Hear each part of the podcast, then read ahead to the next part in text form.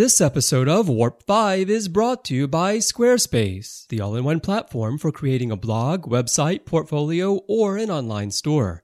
To create your own space, visit squarespace.com and save 10% by using offer code TREK8. And also by TrekFan. It's not just a fan club, it's an adventure. You'll explore new places, learn new things, and collaborate with other fans to solve puzzles, complete real life mission objectives, and win great prizes. Don't miss out. Help move us toward the Star Trek future by visiting trekfan.org. Plus, if you'd like to support our programming personally, visit trek.fm slash donate to get our new alien badges and art prints featuring original illustration by Tobu Ushi. Hi, I'm Anthony Montgomery, Ensign Travis Mayweather on Star Trek Enterprise, and you're listening to Trek FM.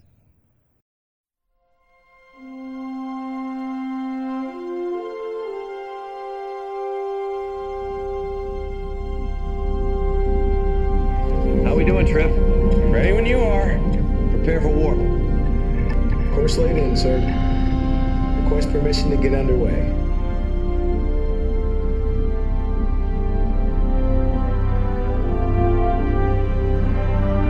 Let's go.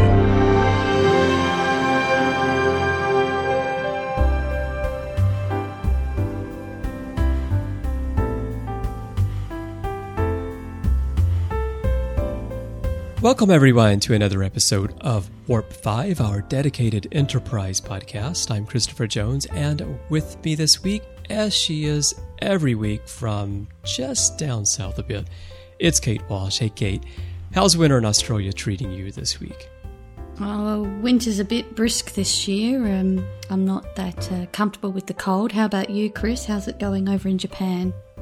Well, it's not winter here, that's for sure. It's we're having the hot summer days of Tokyo summer, so I'm really not enjoying that very much. You know, what I'd really like to do is get out in space, you know, just like Captain Archer. Escape the weather completely. That's exactly what I want to do, Kate. And and you know, there's no better ship to do that on than the NX-01. And as I've said on here before, and certainly I've discussed many times on the Ready Room, I love the NX-01. You know, as a designer myself, the creative challenge of giving the series a ship that had a retro look while at the same time was accessible to us in our modern view of technology really captured my interest and that's why I'm really thrilled that we're joined today by the man who actually designed the NX-01 and whose hand can be seen all across Star Trek and beyond.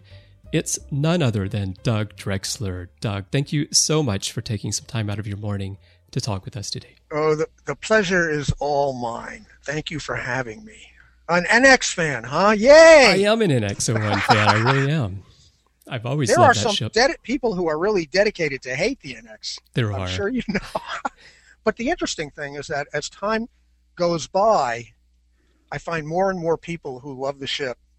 And when the when the show first came on the air, the internet was just kind of hitting with chat boards and things like that, and I had never had the experience of instantly connecting with people. And man, I went on the internet after Enterprise aired, and people there were people who were just ripping me to shreds, dragging me through broken glass with my just fly down.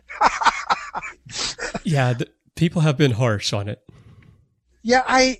It's really interesting. I and and I found if you followed Star Trek from the very beginning, which I have, um, anytime there was a new show, the fans always hated it Mhm. because it was always viewed as being a replacement for their beloved show that they would rather have go on.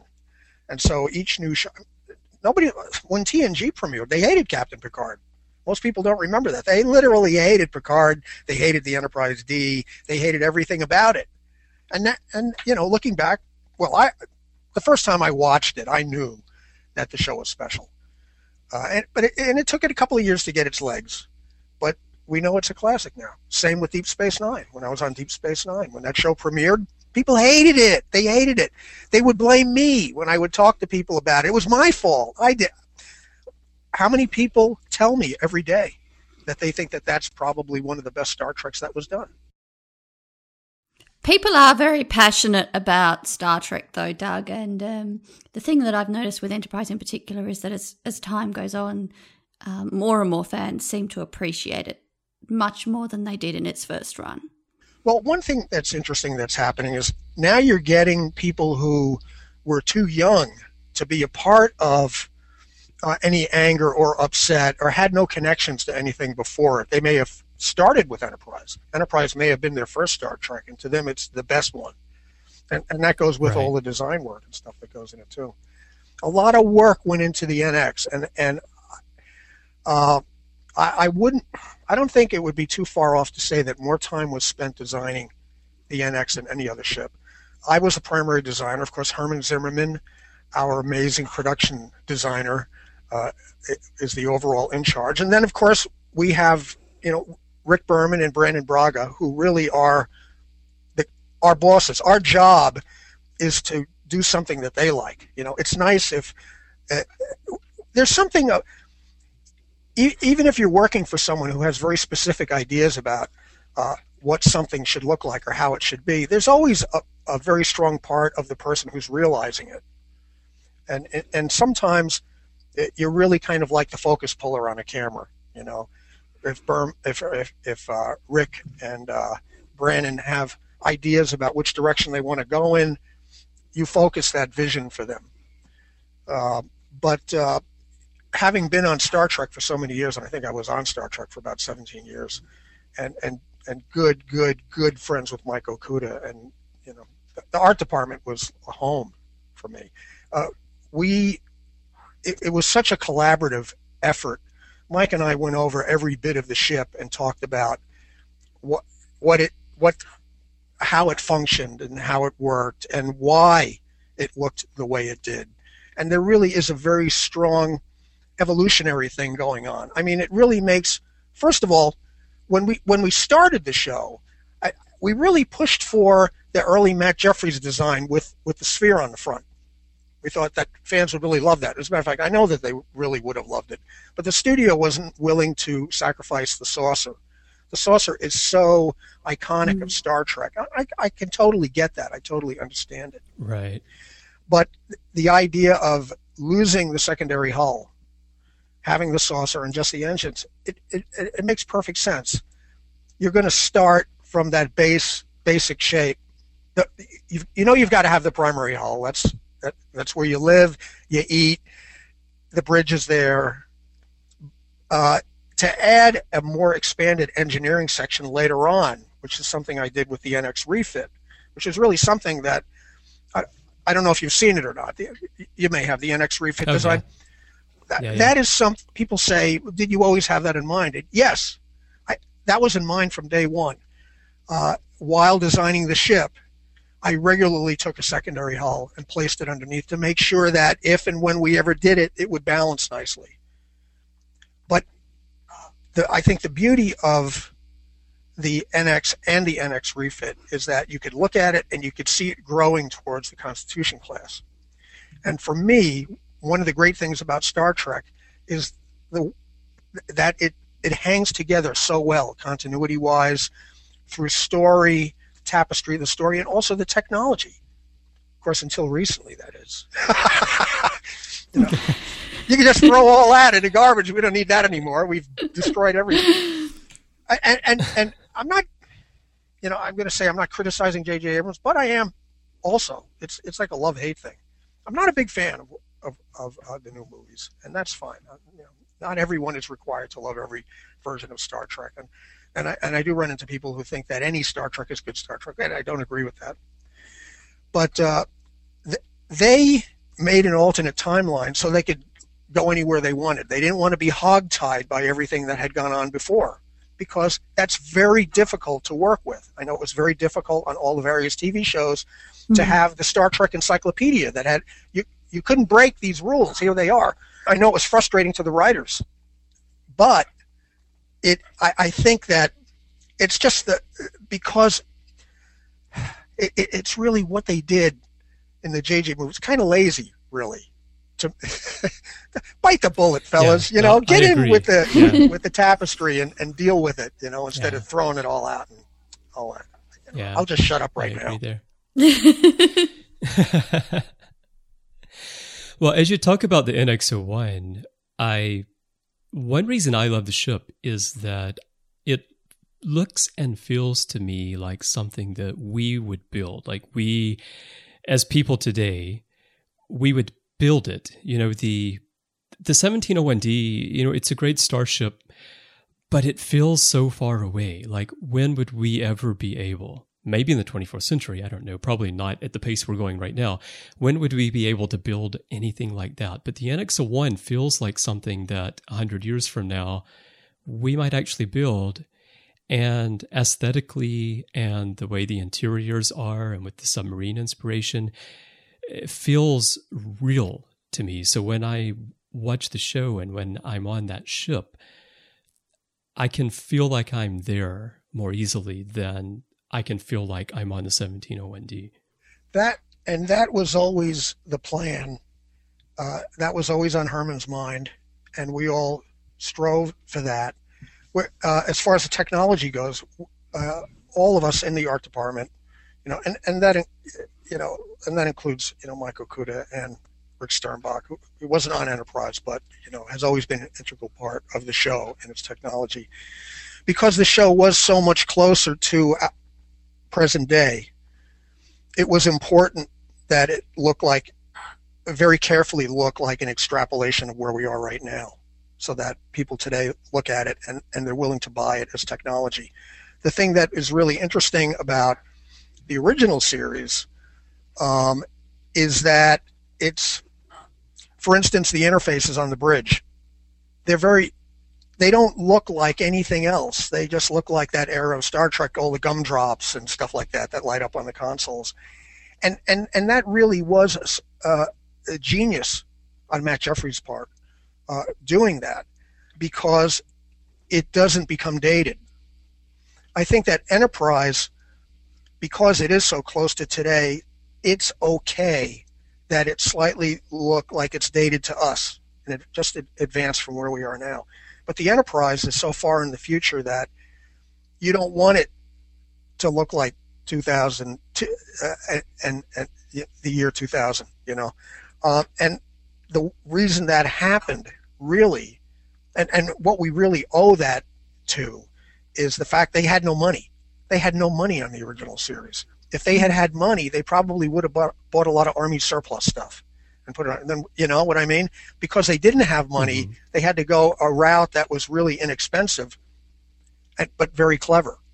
And that was all those gumdrop lights. And you could look at them today and still buy that this is could be the future. Who knows? It's the, the style of, of TOS. Uh, I still look at it and I'm totally blown away by it. Doug, when I look at the um, NX01, the submarine inspiration for that particular ship is something that's so distinctive. Do you remember where that idea first came from? Well, I mean, I, think that living on a submarine and living on a spaceship has always been closely related, and people often think very much of it like a submarine. Uh, I, I, think that in early discussions of what the ship would look like uh, with Herman and Rick and and and Brannon, the submarine, the idea that the NX was more like a submarine compared to the aircraft carrier that was the Enterprise D, and I think that this mm-hmm. was really the starting point for it, something that was smaller, more compact, and and of course the uh, Star Trek has always had a good relationship with uh, the Navy. The Navy's fascinated by Star Trek. Uh, you know, it's a funny story. I mean, get too far off the bat, uh, off the track here, but when I was on Deep Space Nine, you know, Michael Dorn uh, is a pilot, right? And uh, he made some friends, military, naval friends, and they flew him out to one of the aircraft carriers and landed him on the deck of the aircraft carrier, and they greeted him with a you know, there was like a band and all the sailors lined up and stuff like that. And they were all excited. And, and, and Michael's, you know, steps out and feels very proud of himself. And the first guy he meets puts his hand out, shakes his hand. And the first thing the guy says to Dorn is, do you know Doug Drexler? so that's awesome. How did I get off onto that? Sorry, sorry. we were talking about submarines, and um, I love Dorn. You know, having been a makeup artist for three years on Next Generation, I really know that cast. I knew all of them from all the other shows, but I was closest to the Next Generation cast because when you're a makeup artist, you're living with them basically, and not only are you living with them, you're kind of their mom. You know, if their nose is runny, you wipe their nose for them. If they're he- if they're too shiny, you take take the shine down. you know, so uh, Dorn and I still, uh, when I see him at a convention, he used to he used to love my name. Drexler, Drexler, Drexler, Drexler, and he would has that voice, you know, and he would every time he would see me, he would let out these, he would bark my name. He always thought it was a great Klingon name, and I told that to Ira Behr on Deep Space Nine, and I ended up with my own Klingon. You were the son of Martok, weren't That's you? That's right. See, you know. well, I have a Klingon as well. You know, uh, I had fun on every single show, and I never got tired of it for one minute. And of course, Doug, you were involved in the makeup for the uh, fan favorite episode, The Inner Light. Yeah, I was. I mean, that makeup was designed by Mike Westmore.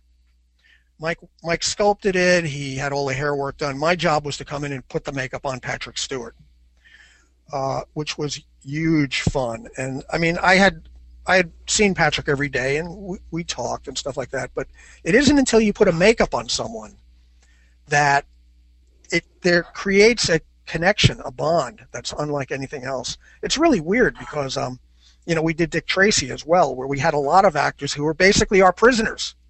And you know, high-powered actors are used to getting their way, but all of a sudden they're in the makeup chair, and you belong to me now. so there's a certain amount of resistance to that. They don't. Uh, the fact that I'm going to take this guy at 2 a.m., get him out of his bed, wash him off with cold alcohol, and throw him in a chair, freezing cold, and start gluing rubber on his face, and I'm going to tell him when he could eat, what he could eat, you know, don't touch that, stay away from that. They, they kind of uh, resent you in the beginning. Uh, and, and I've had a lot of actors who literally acted like they hated me once we got started. But there's something that happens um, as time goes on. I, I think it's called, was it the Stockholm Syndrome? Is that what it is? Where you're held prisoner Yeah. and then eventually. And you start to feel sympathy for the person that held you prisoner. Yeah, yeah. You start to Right. fall in love with your captor. That's that's what happens to Chakotay in Year of Hell. you see that? We So- actually did an episode on that. We named the episode Chakotay's Stockholm Syndrome. Yeah, well, it, it, it totally works in makeup too, you know. So to to work with Patrick and glue rubber to this guy's head, it, it it's it it really is wonderful in a way. You know, you become sort of a, a different kind of family to someone. Well, I have to say the the work on that was really impressive. You did a great job because when the remastered came out, and of course they put that episode on the sampler disc even before season one came out, I was really impressed at the makeup work. You know, knowing when it was done and seeing it in HD, and you guys not knowing at the time that it would ever be shown in HD, and and I'm accustomed to here in Japan we have uh, NHK does this drama show that's been going on for decades now. And of course, they have to do a lot of makeup prosthetics because it's a historical drama. And, you know, I see how that's done. And they have lots of money that they throw at this show, but you can still, you know, you can kind of see the lines. But the inner light, even in HD, I mean, it holds up so beautifully. Well, Mike, any success that that makeup uh, has really is a result of Mike Westmore, who, see, I'm going to go off on a tangent here again, is uh, from the, I don't know how much you know about the Westmore family. Mike Westmore is right now probably the most famous Westmore going, but the Westmores literally invented Hollywood makeup. right. Uh, yeah, yeah. I mean, it started back, you know, with his his uncles, and there was Perce Westmore and Frank Westmore, and there was a whole, and, and there was a time when there was a Westmore, and we're talking like, you know, in the 30s or 40s, that uh, uh, there was a Westmore who was the head of every makeup department in Hollywood. Didn't matter which one you went to. Warner Brothers was Perce. I think Paramount was Frank, and and and those were the days when studios had departments. Like right now, the the studios are they they bring people in from all over. It's kind of eh, they'll hire you know it's kind of like sports does sometimes with, with football players and stuff like that. They'll get that guy because they can and this this guy over here. Whether or not that's better than it was, I'm not so sure. I you know there was the day when Paramount Pictures had an art department that handled all the movies. Uh, and then you basically you develop a department that's handpicked people that you keep. You know. But the interesting thing about makeup artists back then I know this, and this is off the beaten path here, is that um, a guy, these makeup artists used to have high-powered actors who wouldn't let anyone else do their makeup. You know, like Bette Davis. She, it, it, she had her makeup guy. So if you had an issue, if you were the studio head, you had an issue with Frank Westmore, you weren't going to get rid of him because you'd lose half your actors. They wouldn't they wouldn't work with anyone else. So in, in a way, the, in those days, makeup artists could be almost as powerful as the studio head. It's really wacky. Okay, I'll return the show back to Star Trek. That's really it's fascinating. It fascinating. Look in there. While we're talking about TNG and the makeup, one thing that I did want to ask you is that you know you've been involved in every Star Trek series, and if we include the TOS remastered project, you really have been involved in every Star Trek series, and all for the TNG films plus the director's edition of motion picture. And you've put so much creative energy into the franchise uh, apart from putting makeup on Patrick Stewart here, you know, what are some of the other most satisfying or rewarding moments for you? Well, the whole thing really is crazy because I was an original fan and watched the show in 1966 when it premiered and actually watched the entire first season in black and white. We didn't even have a color TV. Oh, wow. Which I have to say is something everyone should try because oh god here i go again. Um, in those days you had as a dp on a show you had to shoot the show to look good in color and black and white because the majority of people had a black and white television. So today they just shoot for color. If you take one of these contemporary shows and you turn the color off the image isn't as beautifully laid out as far as light and dark and contrast and stuff like that. Right. If you go to Yeah. Star Trek and you turn the color off, the original Star Trek, the the image is gorgeous in black and white. It's really interesting. But so anyway, yeah, I was an original fan. Could I have ever imagined that I'd be, have worked on Star Trek, and especially to the extent that I did? No. Did I think the show was ever going to come back? Uh, I don't know. When the convention scene started happening, and I was at the very first Star Trek convention in New York City. I think it was like 1972. Gene Roddenberry ran the projector. I think they expected 200 people, and like 2,000 people showed up. I think at that point, I heard about that. we started to get the idea that fans had power. And I mean, today on the internet, you could go write a cranky letter and someone at the studio might read it. But back then, to get the attention of the studios, you really had to work at it. And Star Trek fans back then were very militant and very organized. And uh, when when they started having conventions that had 2,000, 5,000, 10,000, 20,000 people, studio was like taking notice. What the hell's going on here? You know? So I think at that point, probably we we had an idea that maybe it would be possible. And I think that Gene Roddenberry always kind of had that in the back of his mind. He knew that the fans had a lot of power, and he actually used that to his advantage. Uh, I know that uh, during the second season they were going to cancel Star Trek, and there was a huge Save Star Trek campaign, which I was a part of. I mean, Bjo Trimble started it. I remember getting a letter from Bjo Trimble about writing letters, and I ended up in the newspaper myself. And I was what? I guess I was uh, 14 at the time, 14 years old. Uh, and, so Gene realized the, the power of fans and, and used them all the way, you know, up to the first movie. And he was always very grateful for it. I think in, in the um, the the, uh, the that sequence in the motion picture where they're on the rec deck is mostly made up of fans that he brought in as a thank you. Right. Yeah, yeah, yeah. And and you know Denise That's Okuda really is one of them. She's in a uniform on the rec Uh-huh. deck. it, it, it's a great experience to feel like you've actually lived on a starship, which, uh, well, I certainly have that feeling. You know, I used to sleep in sick bay on the Enterprise D. I got yelled at too. but what's most exciting, you know, I there's so many amazing moments for me on Star Trek, and I miss working on it a lot. And that is saying a lot because I've worked on some really amazing stuff since then. I mean, I'm very, very, very proud to have worked on Battlestar Galactica with Gary Hutzel, who was a visual effects supervisor on Trek. And I, and I think that Galactica is one of the best science fiction shows ever. and and really is a descendant of Star Yeah. Trek. Uh, uh, Yeah. Most people don't even really realize it, but uh, many of us from Star Trek went over to Galactica, and Ron Moore was in the head, and it was everything that we had learned up to that point. and a reaction to the next generation in a way i think right i mean it's in terms of the writing it's kind of like breaking out of some of the box Absolutely, There- they were in stuff that you would never have seen on Star Trek. I mean, uh, Right. I know a, a lot of writers felt um, like their hands were tied a little bit because Gene wanted everyone, he wanted it to be one big happy fleet.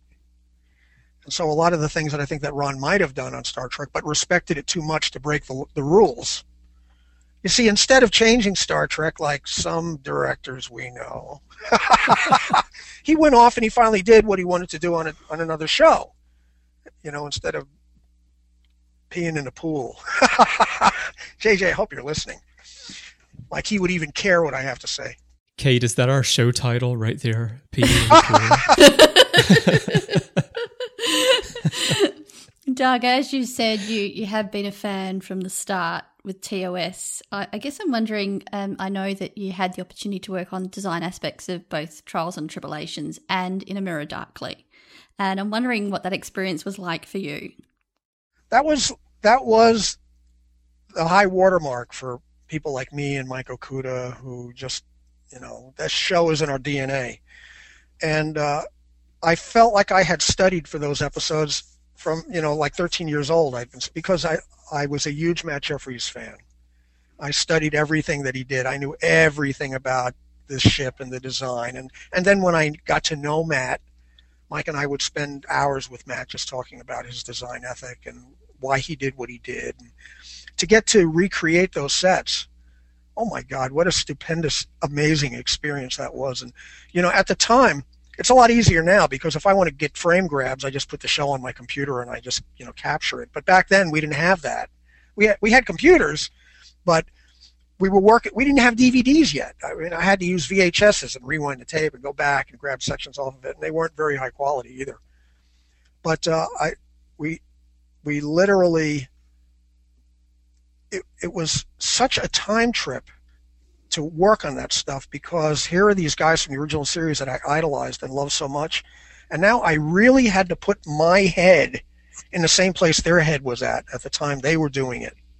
And and there were times when I would feel that I was, you know, in 1965 designing those things with Matt Jefferies, to to to feel that uh, uh, that the process, you know, uh, and and it really goes to it really everything about it.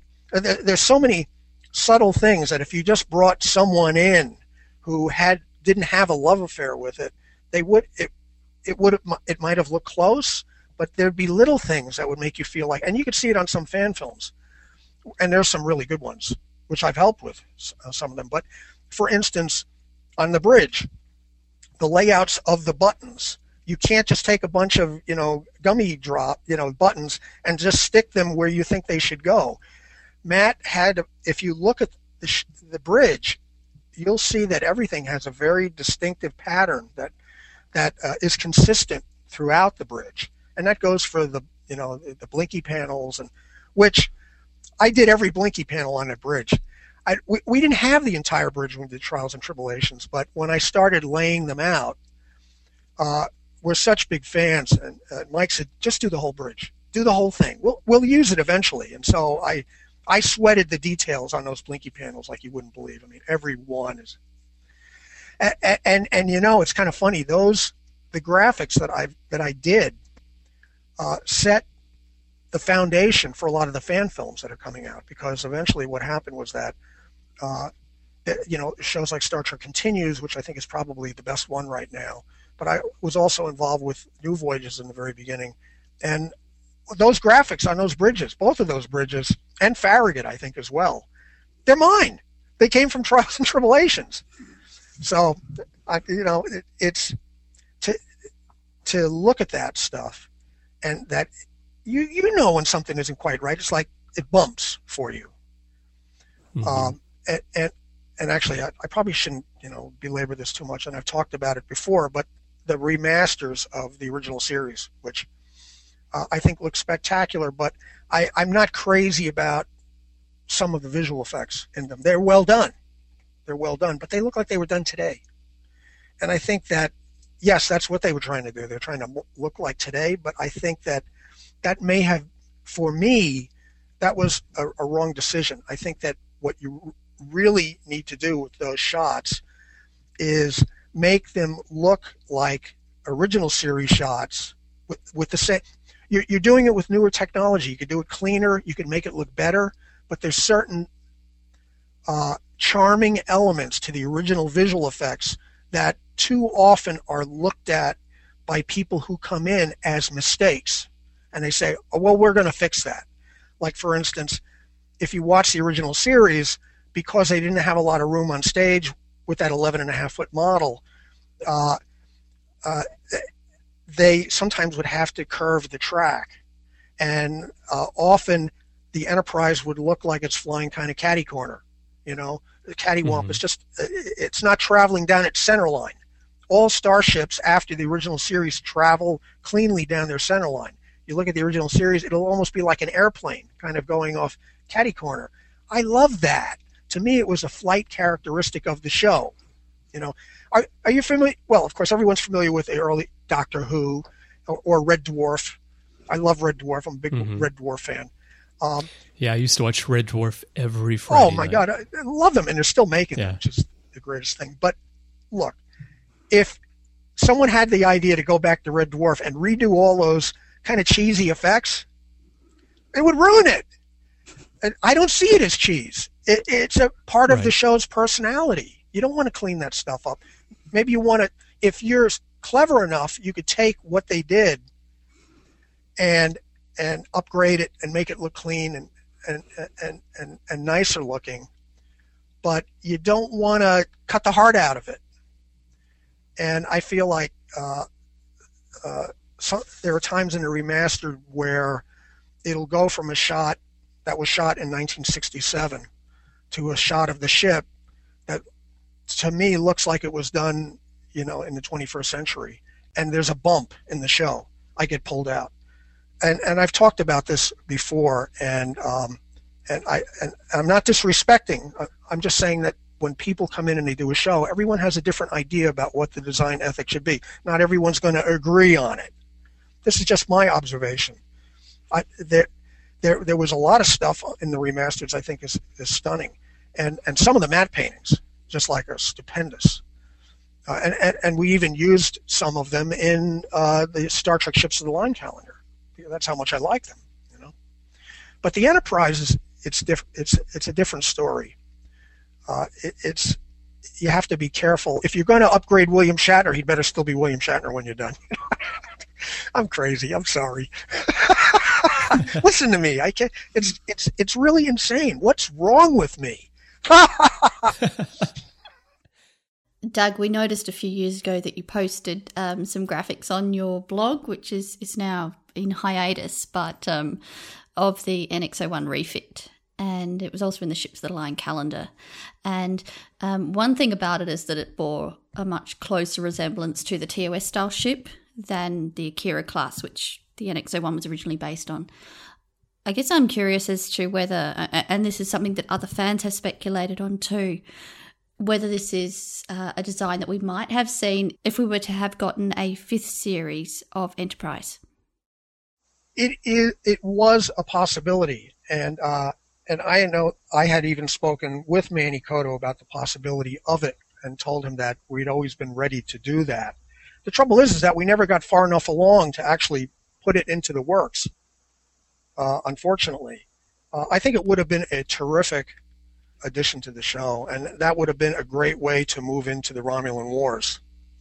I mean, the the the thing is, you go out, you go out there for the first four years, and you get your ass handed to you. Vulcans aren't helping you very much. they, you know, the Vulcans they don't mind telling us what to do, but they're not going to help us in, in any way. They're just going to give us a hard time. I always had, you know, I, Brannon, if you're listening, I hope you won't mind me saying this. I, I, I would have handled the Vulcans differently hey, we were talking about the refit, and here I go off onto the Vulcans. Well, that's. Just how would you have handled the Vulcans, Doug? You know, I think that at the end of first contact, they would have just said, "You guys have taken an important first step. We're pleased to meet you, but we're going now. And when you're smart enough, you'll find us again." And I wouldn't have even had aliens for the first year or two. It would have just been us. I mean, the challenges of traveling through space alone with other human beings is pretty interesting. I, I think that you might have colonies that have been massacred by some strange warrior race that no one has ever seen before. You know, uh, but I would have had the Vulcans. To me, Gene Roddenberry's Vulcans are were very wise, and Gene always saw them that way, and it was always something that we could learn from them. And uh, in Enterprise, the Vulcans tend to be busybodies and always telling us what to do, and they came and they stayed. You know, it was like the relative who wouldn't leave. you know, I, I, have to go to bed, go home. But uh, uh, I, I would, so the Vulcans just walking around in your kitchen in their robe. Yeah, yeah, they, they go and they help that's, themselves. That's you know. the thing that wouldn't leave. Companies coming over, they they tear off a little bit of the robe, they wrap it around their head so the neighbors won't see their pointed ears. I hear yeah. they like to watch I Love Lucy as well. Vulcans love I Love Oh Lucy. yes. But they don't laugh at it. They just sit and look at it. But inside they're laughing. they also like the Three Stooges because you know oh, the hairstyles. Man, did you see the to get really off. Yeah, you know, you're right. Moe, Moe, I think is Vulcan. Huh? That's right. Then, then there's the planet of the Larrys, where everyone's yeah. got the coolest skirt on a bowling ball, and uh, boy, how did we get off to that, huh? you know, one thing that, that I, I built an approval model of the NX, and I think that this is probably the first it may have very well have been the first time that a computer was used for design to that extent in a television art department. Um, so we were building our our foam core model of the Enterprise in the art department and could literally show Brannon and Rick animations of the ship. Uh, once it was approved, it went to Foundation Imaging, where they did a, an even more amazing version of my model. Uh, they had to they had to keep all the details. Everything, you know, was the same as the approval model. But one thing that did happen, which I, I, I wish hadn't happened, was um, the approval model, which was in TV Guide. There was a TV Guide that had a poster of it. If you look at it, you'll see that the portholes are probably about four or five percent larger than they were on the series. And that was done on purpose to make the ship seem smaller. When you make the portholes mm-hmm. smaller, the ship all of a sudden looks larger. And the idea always was is that they're kind of vulnerable out there. It's just a little dinky ship. So that that's something that I wish hadn't changed. Another thing that I wish had I would like to I would have liked the ship to appear brighter. Uh, there were certain choices that were made. the model is gorgeous. Don't get me wrong but I would have made the ship look brighter. It tended to be dark and dingy to me often on the show. And a hero show, a hero ship to me should always be bright. Enterprises were always bright. The D was bright. The original series Enterprise was bright. This one was kind of a gunmetal, uh, dingy. The, the motion picture tended to, was metallic, but still uh, had a, a, a certain heroic brightness about it. And if I were to change something, it would probably be that would for certain and I and with the NX refit, I did that. The surface of the NX refit is like 25% closer to the original series Enterprise. A lot of people feel that the original series Enterprise, that the NX looks more futuristic than the original series Enterprise. I do not agree with that. No, I don't think so either. Yeah, I, to me, it looks. Uh, uh, I mean, you could almost see the wells. You know what I mean? Yeah the the TOS Enterprise is very sleek. There's very little surface detail. You don't have a lot of grid lines and nurnies and panels and stuff like that. To me, that's as things get more advanced, they become more simplistic. Look at your iPad. There's not buttons and switches all over it. It's this, you know, someone from 25 years ago would go, well, what do I do with this? You don't know what to do with. So to me, the the Constitution class, which almost is like marine life. It's that beautiful smooth skin. uh, I don't even see it as being something that be, was welded together. You know, maybe there was a structure that was, uh, you know, an, an understructure that may have been something akin to welding. But the way I see it is that the surface of the Enterprise is more like a ceramic, that it was almost grown. Maybe it was grown. Why does it have to be hammered together?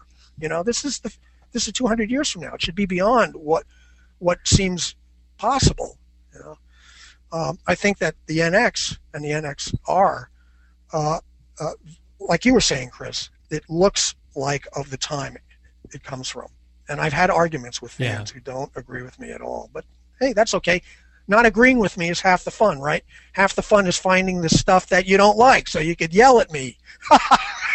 you know, I but I understand that that half the fun is being critical and, and feeling like you know it. But I agree, like you say, with the NX01, you do feel like you can you can see how it's welded together. Right? It, it actually feels like it was actually assembled from many many pieces. But then the refit is a really nice progression toward that Constitution class ship where just like if you take, say, the Phoenix from First Contact, and then you you see the NX-01 yes. as we do in the title yep. sequence, you see that progression, and then your refit that we never got to see on screen. But uh, the design of it, where you added the secondary hull and the nacelles kind of uh, arching up more, is a great progression, and it really fills in the blank very well. The um, uh, all of the television stuff really hangs together. Like I said, in continuity and evolution and look and uh, uh, I mean we always were guided by what they did on the original series and everything we did we filtered through that. I think that that was one of the great strengths of of of, of Star Trek uh, pre Abrams Star Trek. Let's let's not get Doug started on the Abrams. Yeah, oh yeah, well, you know. Hey, they had a model of the NX in the last movie, so that's pretty. Cool. That's true. Doug, you also have spoken about the idea of having um, a detachable engineering section where they could upgrade that and kind of slip it in. Yeah, so that I thought that was an interesting concept. Well, I mean, the idea, and, and we're talking the NX as well as the the NX refit. Uh, my idea was that uh, as the ship was out in space, they were getting almost real time data on everything that was happening on the ship. So you could be redesigning and upgrading and adjusting and building a new engineering section back on Earth or in orbit and have it ready when the ship returns. And that the engineering department, it's like the works in a drawer. That that whole section can be pulled out the back of the saucer and a new one slid in and you're ready to go again. So there, there's very little downtime. Things are ready for you when you get there, and and that's the way the refit would have worked as well. That's really really cool. Yeah, I mean, um, I I just it, it's years of thinking about starships with with my friend Mike Okuda. Mm-hmm. You know that leads to ideas like that. The, there were a lot of uh, cool. things about the NX that were never realized that that weren't used. I mean, um, uh, we had we had designed into it. Uh, uh, robotic arms to do work on the outside of the ship. Why send a guy out in a spacesuit if you don't have to? That there were cars that traveled the, the uh, tracks that looked like grids, like window washing cars on a giant building. You know, uh, we had an episode called I think Minefield where they sent um, uh, one of our characters out lugging a heavy toolbox where he walked halfway across mm-hmm. the hull, which to me was made our people look dumb. You know, I mean, did we really go out there so unprepared that we have to walk all the no, first of all, there are hatches everywhere. There was a hatch nearby that they could have used, but he could have taken one of the cars, utility cars, that rides the tracks to the spot, which would have been really visually interesting. But I understand what they wanted to make it look like it was dangerous and difficult and scary, so they had him walk. Personally, I think it makes him look dumb. But be that as it may. So, t- just to wrap up here today, Doug, we did want to ask you one last question, and that's about the campaign for a fifth season of Enterprise on Netflix. Right. And I know you've been an avid supporter of this movement. Is there anything you can tell us about how that's progressing and if there's anything that our listeners can do to support that and, and make it actually happen? Well, I mean, for something like that to happen, we need to get the attention of someone like Netflix. Uh, I don't think that the studio would ever do Enterprise again on their own. They because they're always going to want to try something different and try something new because look, it's like it's it, uh, basically it's what I saw with Galactica Blood and Chrome. Them doing a new series of Galactica is pretty far fetched because it's like what we talked about before. If you're the head of the network and you're responsible for this money, you already know how a Battlestar Galactica is going to do rating wise because you did it for those years. You know. So you could either invest a lot of money in something that is already a known quantity, or you could take a shot at something brand new that might go through the roof. So I, I understand that logic. However, if Netflix likes Enterprise, they want to do Enterprise, and they're willing to foot the bill, the studio would be happy to do it as well. So I think that it is a possibility. I mean, look at what happened with Arrested Development, right? That was a show that was canceled. Netflix mm-hmm. brought it back. Yeah. Um, it, it, it's really interesting what's going on, as a matter of fact. Um, up, up until uh, uh, uh, this year, anything that we worked on that was on the internet first, we couldn't submit for an Emmy. Oh, interesting. But now we can. Blood and Chrome, we were uh-huh. able to submit Blood and Chrome, even though it was on internet first before they aired it on television. We were able to submit that for a visual effects Emmy. Right, right. And I really think it's because of Netflix and House of Cards. If Netflix is going to put all yeah. that money into into a TV series, they want to be sure that the TV Academy is going to recognize them because all the networks want to get Emmys. And I think it's because of Netflix and House of Cards that we were able to do that. So you think that CBS might be interested in doing it if Netflix were going to foot the bill? Yeah, I think they absolutely would. If Netflix is like, look, we're going to take responsibility for this and pay for it, foot the bill. We think there's real interest here because we've seen how many thousands of people on the internet are are clamoring for this. Uh, I, I, believe it is possible. I, have spoken to many people who, who think it's not possible. I think it, it, it's very possible. Will it happen? I don't know. But uh, the, the other thing is that this campaign is also good for fandom and Star Trek in general because it keeps everyone engaged.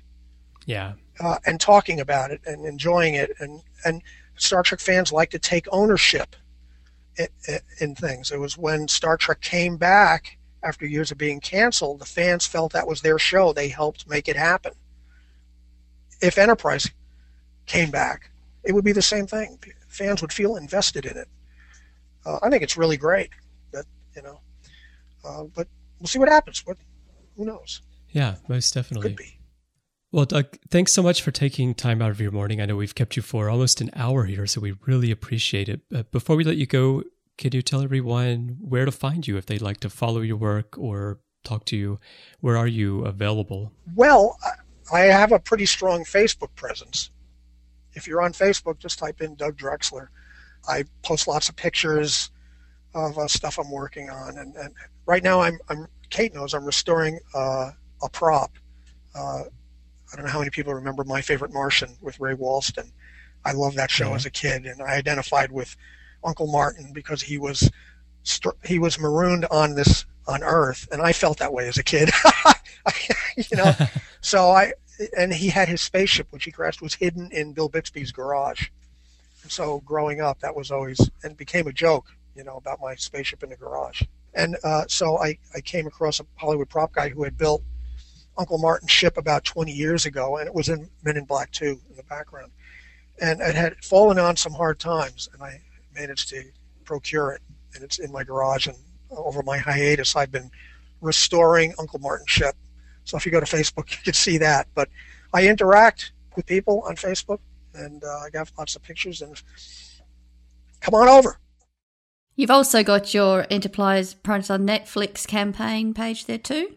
Yes, that's that's on Facebook as well, so you can check that out. And Jen DeSalle and uh, Robert Bolivar uh, have really are really the people who have put the most time and effort into uh, the uh, campaign, and I'm really indebted to those guys uh, really resourceful people, and uh, and Jen DeSalle is really quite a talented CG artist. Um, you know, it's interesting. There, there, when it comes to flying spaceships and stuff, I find it tends to be guys who do that, who learn how to do it and come to the VFX houses. And it was the same with makeup. Usually, uh, you know, uh, creatures and aliens and stuff like that were really, for some reason, attracted guys more. But th- that's kind of changing of late. Thank goodness.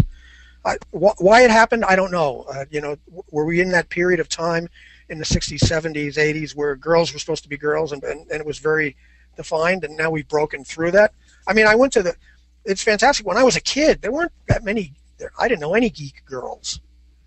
Uh, but uh, science fiction fantasy, it, it's totally changed. You could go to Comic Con and, and, and, and there's just as many gals there as there are guys. It's really great. But uh, I look, I blathered off in a whole nother direction. I don't even remember what I was talking about anymore. I think we're talking about J.J. Abrams films. Ah! no, don't don't get that going See, again. I, I'm working on my time machine. I shouldn't talk about this project, but I have this time machine, and I'm going to go back and stop him. You know, Doug, I hear that your very favourite scene in the 2009 movie was the destruction of Vulcan. Uh, you know something? The first time I watched the movie, I didn't get that far.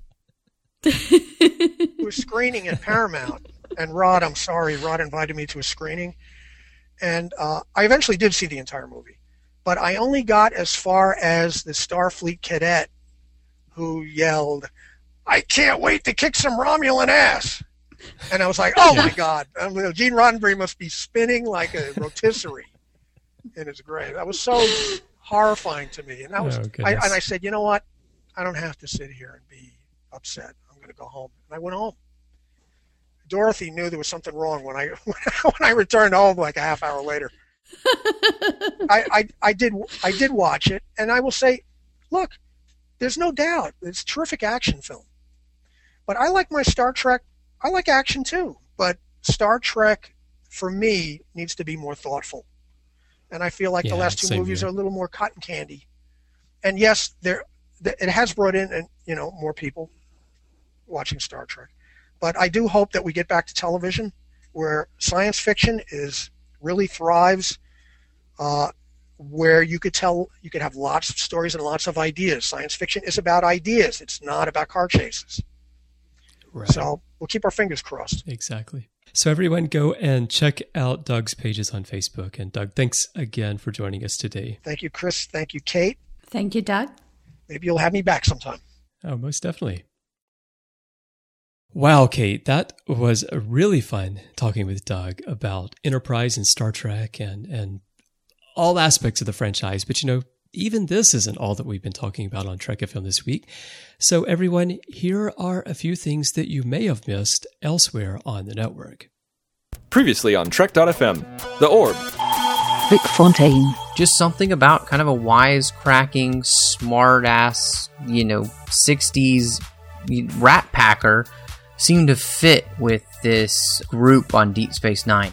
The Ready Room, Explorers, It didn't cost that much. They just they just sent Avery down to Home Depot, and they just let Avery build the whole set. Uh, that was all done in real time. I can imagine They shot it as Avery I was building I can the see set. that now. Decade. Star Trek Online, you know, whilst Tom's officers were all in seven of nine skin tight catsuits. To the Journey! The Hirogen, Just the sheer fact of how they tied up Seven and Tuvok was like, okay, this is not just handcuffs. Like these, this, like these people know how to tie people up. Like that's like like it's their job. Commentary: Trek stars. The Shrinking Man, You're going to go from one seventh to maybe just shy of zero, but then the next day, poof, you turn into zero. Warp Five.